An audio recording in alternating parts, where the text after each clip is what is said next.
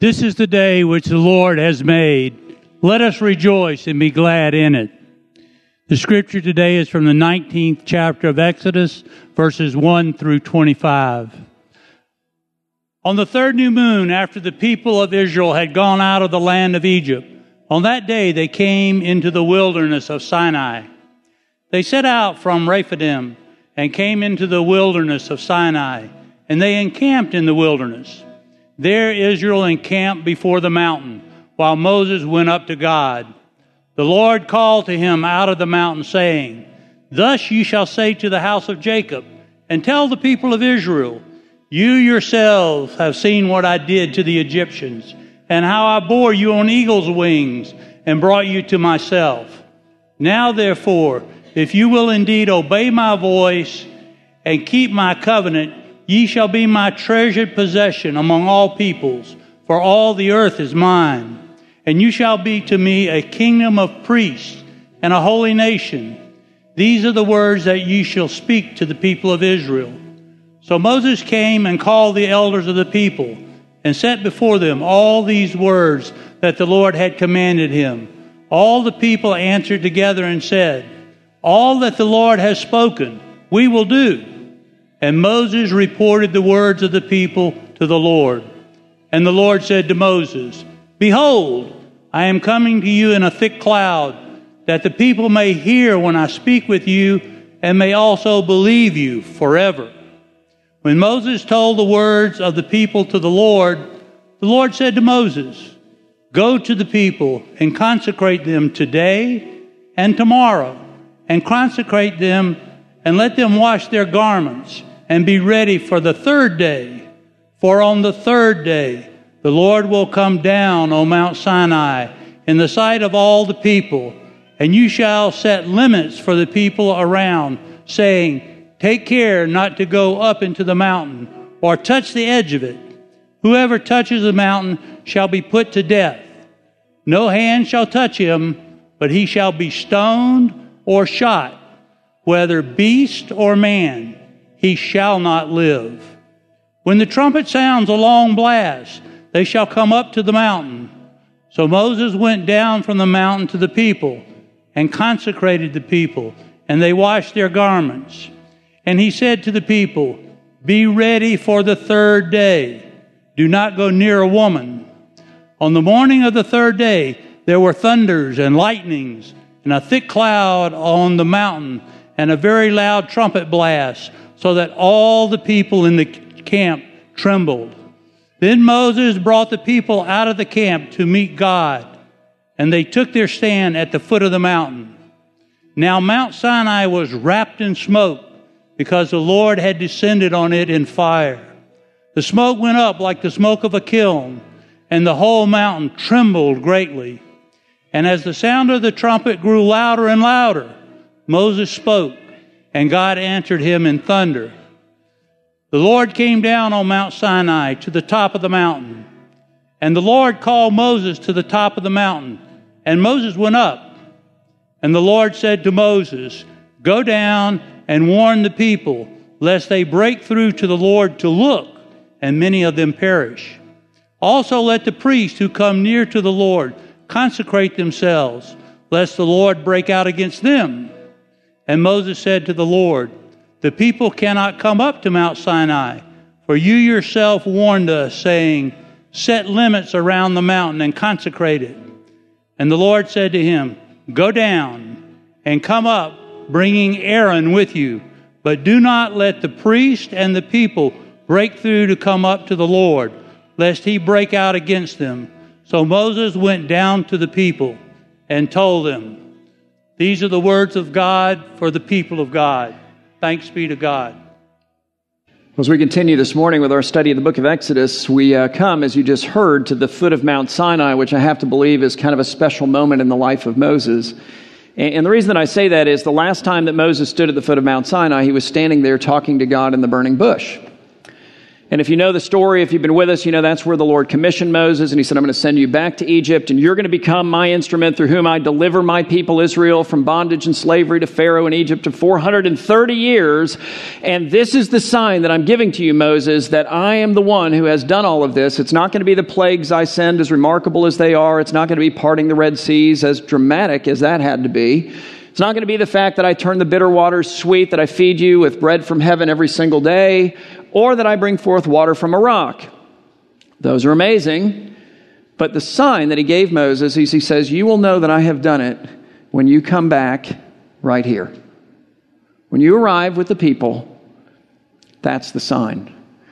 And so we come to Exodus 19. We stand with Moses and the Israelites at the foot of Mount Sinai, and we do that knowing that next week, as we move into Exodus 20, God is going to give to us the first of his Ten Commandments. And then, at least in terms of the way that we've laid it out, the next week he'll give us the second, and then the next week he'll give us the third, and the fourth week he'll give us the fourth, and all the way through the tenth. In other words, we're going to spend the next 10 weeks, beginning next week, slowly walking through each one of the Ten Commandments which may or may not excite you. And I thought I'd just kind of put that on the table and discuss it for a minute because it might not excite you. You know, you might hear that coming out of me with the enthusiasm that only a pastor can have about such a study. And you might be thinking to yourself, all right, so Tom, here's the deal. Uh, you're going to spend the next 10 weeks walking through the 10 commandments, and I'm going to go home and figure out which week is the 11th. I'll be back then because I'm going to be walking in the yard, okay? That's, that's my deal. That's the way that I'm going to go. And here's why because the law is intimidating. The law is invasive. It gets all up in your face, it gets all up in your life, doesn't it?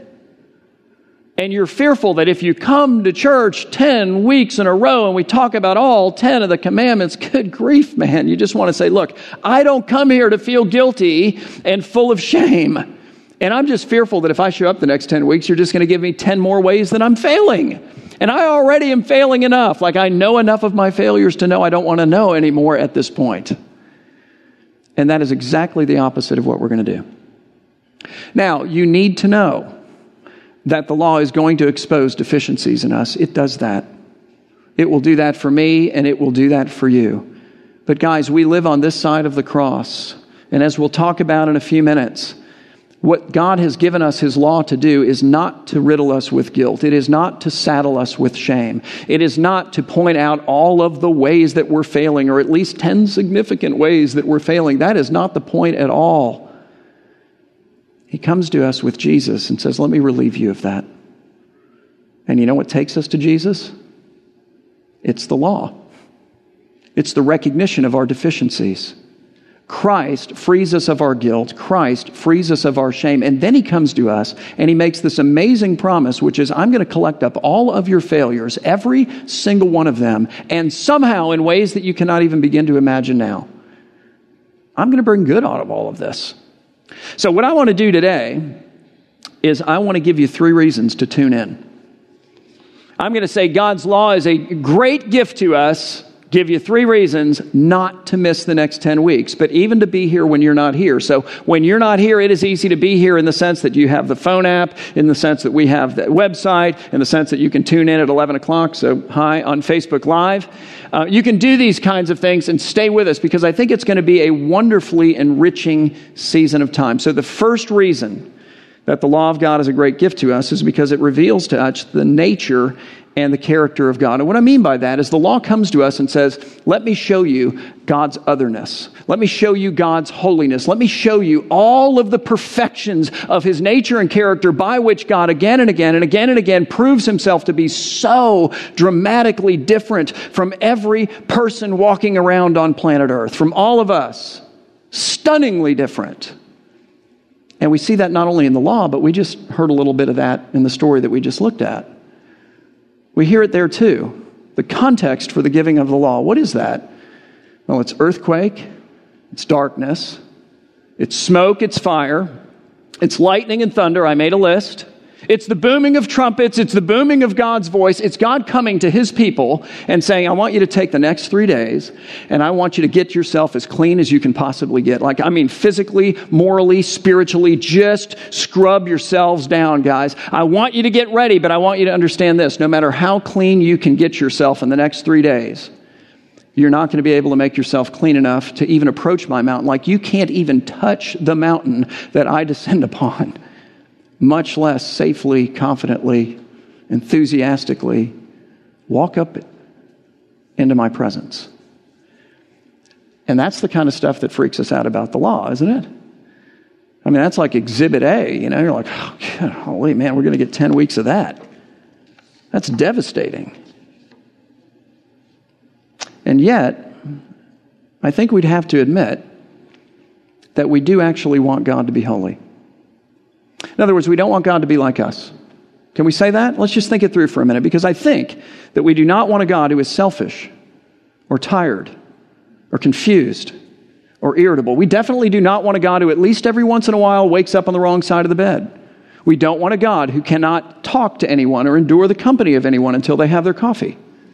You don't want that.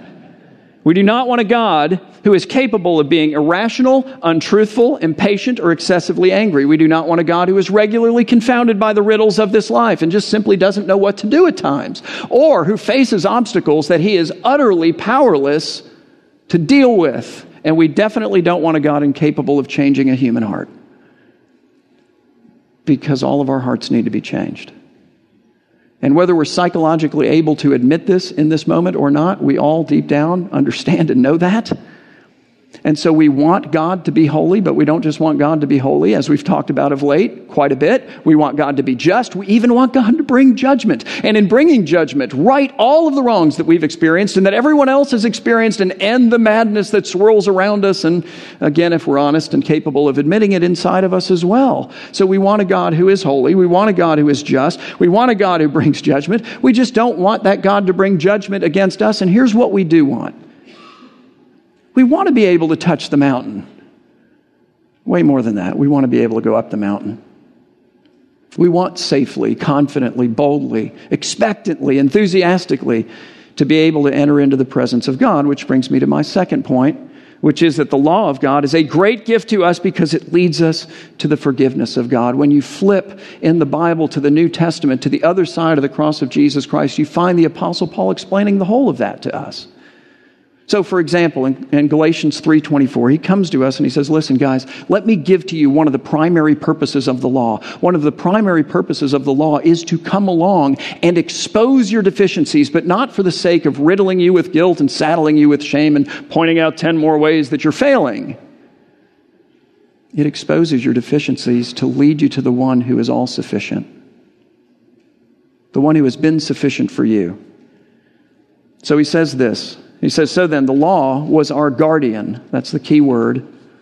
Until Christ came. In order that we might be justified. Well, what does that mean? It means in order that we might be accepted by God, received up into his presence. You don't even have to touch the mountain. You can climb the mountain, go up into his presence and not by the keeping of the law, but how he's very clear by faith, the idea being in Jesus, who entered into this world as our substitute, who lived the life of perfect obedience to God's law for us that none of us have lived, and laid down that same perfect life in place of us for all of the ways that we have failed. He overcomes our failings. He's our champion. And so the word guardian here that Paul uses, as in the law was our guardian, is the key because the role of a guardian in Paul's day was that of a tutor. He was an instructor, he was a trainer. He was someone who came and took a child under his wing and pointed out their deficiencies and disciplined them even. To what end? To make them feel like guilty failures? No. To lead them to something better. Paul's saying that's what the law does for us. It comes along and it points out our deficiencies, but not to riddle us with guilt and saddle us with shame. We're not to be made to feel like guilty failures, but to expose our need for the one who has succeeded for us, who frees us from all of that stuff, who redeems even our failures, which leads me to my third point, which is that the law of God is a great gift to us because the law shows us how to live for God after it drives us to faith in Jesus. And that's a point that's made in the preamble of the law, and we'll look at that next week, but, but it's a point that's made here as well. I mean, if you just think about this story of the Exodus that we've been in, here's what God did not do. He didn't create his law and then go to his people who are enslaved in Egypt and say to his people, okay, so here's the deal, guys. I'm going to give you my law, and if you obey it, wait for it, perfectly, because that's my standard, just tuck that away somewhere, then you can become my people. And when you become my people, then I will deliver you from bondage and slavery and all of that. I'll lead you through the desert and feed you with the manna and bring forth the water from the rock and all that deal that I'm going to do. And I'll bring you into the promised land and, and then you will be my people. It's not the way that he works with them. He, he delivers them because they are his people. And then he gives them his law and says, here's how to live for me. It's effectively what he's done for us in Jesus. You know, he, he delivers us. He comes and pulls us out of the muck, if you will. He, sacrifices his life to deliver our, us from guilt and shame and from all of our failures. And then he comes to us with his law and he says, All right, so here's the deal. Here's the use of the law now. The use of the law in your life is to teach you how to live for me as an expression of your love for me. And that is exactly the kind of direction that everybody who is in love is looking for. Now, why do I say that? Because when you fall in love, guys, what do you begin to do? You make a study of this person that you're in love with, and not because you're, you know, like a stalker or something, not weird stuff, but, but you make a study of this person that you're in love with because you want to know how to please them. You're looking for opportunities, man, and there's like basically nothing that you won't do. Isn't that true? I remember when I was dating Beth, I was a, a law student, and I had no job, uh, and I had no money, uh, but I did have credit cards, so I had that going for me. That's, that's wise financial planning. And uh, I was up in North Carolina. My parents have a vacation home up there. And Beth was working for Peat Marwick. She was an accountant, and she was traveling. And anyway, she was going to be in Orlando. And she was going to hang out in Orlando with her best friend. And I could tell that she really wanted me to come meet her best friend or maybe have her best friend meet me. I don't know. She was looking for, you know, to check the best friend box on me. And I wanted to help make that happen. And so here's what I did I drove nine hours from North Carolina to Orlando. Mind you, I had nowhere to stay. She's staying with her friend. So I, you know, got a hotel room. You say, well, how did you pay for that? Just by going further into debt. That's, that's the way I did it not a big deal. I think you know the system. And so then I went out on a date with her and her friend, checked the best friend box, had a great time, got up the next day. She let, left for Jacksonville, and I drove nine hours back to North Carolina. And you say, why would you do that? That's crazy. Okay, here's the answer, and I want you to feel it, okay? I did it because I wanted to.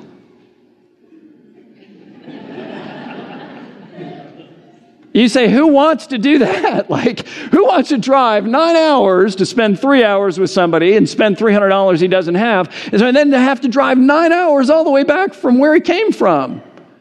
Who wants to do that? Somebody who's in love. It's that simple. Jesus comes to us and says, Listen, if you love me, you'll keep my commandments. Well, why will I keep your commandments? Because you'll want to. You'll want to. Things that looked crazy to you, you'll gladly do for the sake of love. Listen, that is the way that love works. There's no question about it. It changes your organizing principle in life from how can I take what you have to enhance me to how can I take what I have to enhance you.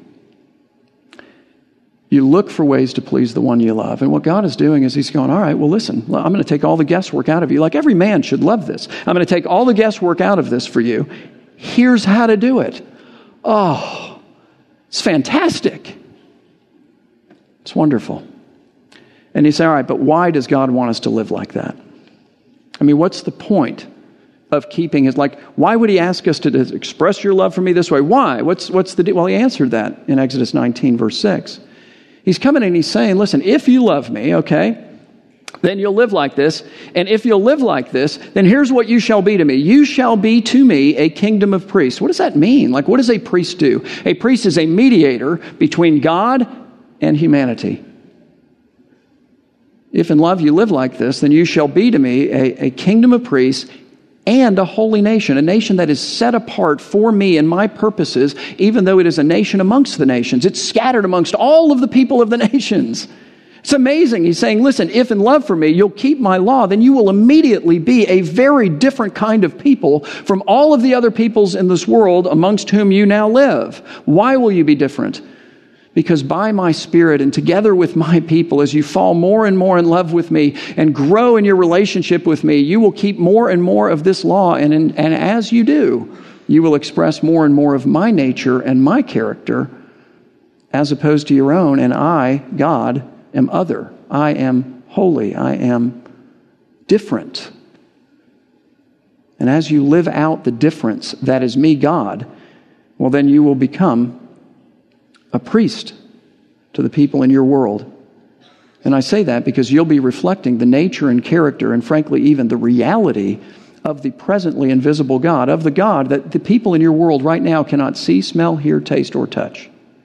And you'll be doing that in their lives in ways that they can see, smell, hear, taste, and touch. And as a result, you will lead them to me. Your life is proclamational. How do you proclaim? By being holy, by being different, and by speaking up too. Peter says basically the same thing in 1 Peter 2, verse 9. He says, But you are a chosen race, a royal priesthood, a holy nation, same kind of language, a people for God's own possession, but why? To what end? What is the purpose? So that you may proclaim, there it is, the excellencies of Him who called you out of darkness and into his marvelous light. Guys, God hasn't given us his law to guilt us and to shame us and to give us, you know, 10 more ways that we're failing. Thank you so much. It's not it. He's given us his law to expose our deficiencies that are there anyway, that we might be driven to Jesus to be forgiven of them all, to be healed, to rest assured that even the biggest messes we make will, in the end, he will take and make good and when we in love obey his law, we proclaim that same kind of freedom to the people in our world. And just like we needed that freedom, they need that freedom. So when I get up and, you know, with the enthusiasm that only a pastor can have about maybe a study of the Ten Commandments and say, hey, we're going to spend 10 weeks on the Ten Commandments. You know, like if internally you're shutting down going, no, I don't think I'm going to do that. I just want to say, no, no, hang on a second. This could be one of the greatest little seasons of study we have. They are God's gift to you. Don't miss it. And I want to tell you how not to miss it. So, if you have a worship journal, for example, and if you don't have one, you can grab one on the way out. You look on the back of this. Here's how not to miss it starting tomorrow personal worship. It indicates there the passage of Scripture that we're going to be looking at next week. So, Exodus 20, verses 1 through 3. I'm adding to this, and it's my fault that it's not actually written on here because I missed the production deadline. So, a failure, okay, on my part. But I'm going to add to that Psalm 115. So, Exodus 20, 1 through 3, and then also Psalm 115. And you can see here how to work through it. If you do not have our phone app, you really ought to get our phone app. It's all there. It's the best way to be involved in the rhythm of life here at this church without question. If you get it tomorrow morning, you will get a push, a personal worship push, so you need to turn on that notification, and it will give you everything that's on the back of here and more, week by week by week. Wednesdays, you will receive another push, and it, it's called Pastoral Reflections. What is that? It's the thoughts and ideas that the Lord has been bringing to the hearts and minds of people on our staff as they have worked through the same passage of Scripture up to that point in the week. And it's really enriching and really helpful. It kind of helps you as you think about these things and, and consider what the Lord might be saying to you. On Fridays, you'll get a devotional meditation. What's the purpose of that? To help prepare your heart for worship on Sunday. Do not tune out, but do tune in. And the last thing that I want to say is that if you're here today and you know maybe you're new or maybe you've been here for a while and you're sitting here going, "Hey man, I'm I'm the guilty, you know, feeling ashamed, definitely convinced that I'm a failure guy." Um, and I, I don't want to wait 10 weeks. So what do I do? And you want to come to faith in Jesus and experience that freedom and begin that walk, knowing that He is your Savior. Then when this service is over, come forward. We have people who hang out here at the front. I promise they don't bite. You know, they're, they're not weird. I mean, they are weird, but they're no weirder than you. So just, just know that, all right? We're, we're all pretty normal folks, really. And they would love to pray with you, to answer your questions, uh, to work through that with you in any way that we can, okay? Because our hope and our purpose is to proclaim the light of Christ that we have found and, uh, and it brings us great joy to be able to do that. So, anyway, come forward afterwards. All right? So, I'm going to pray. Father, we thank you that you have spoken and that your words from beginning to end are, in fact, words of life. Lord, even the words that, that expose our deficiencies, you speak to expose that you might reveal your sufficiency for us.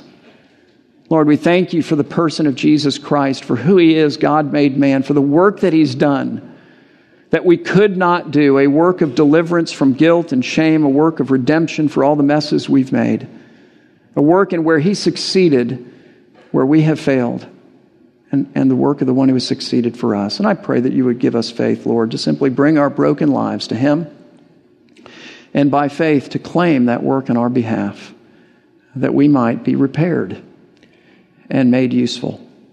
So do these things, we ask, in Christ's name. Amen.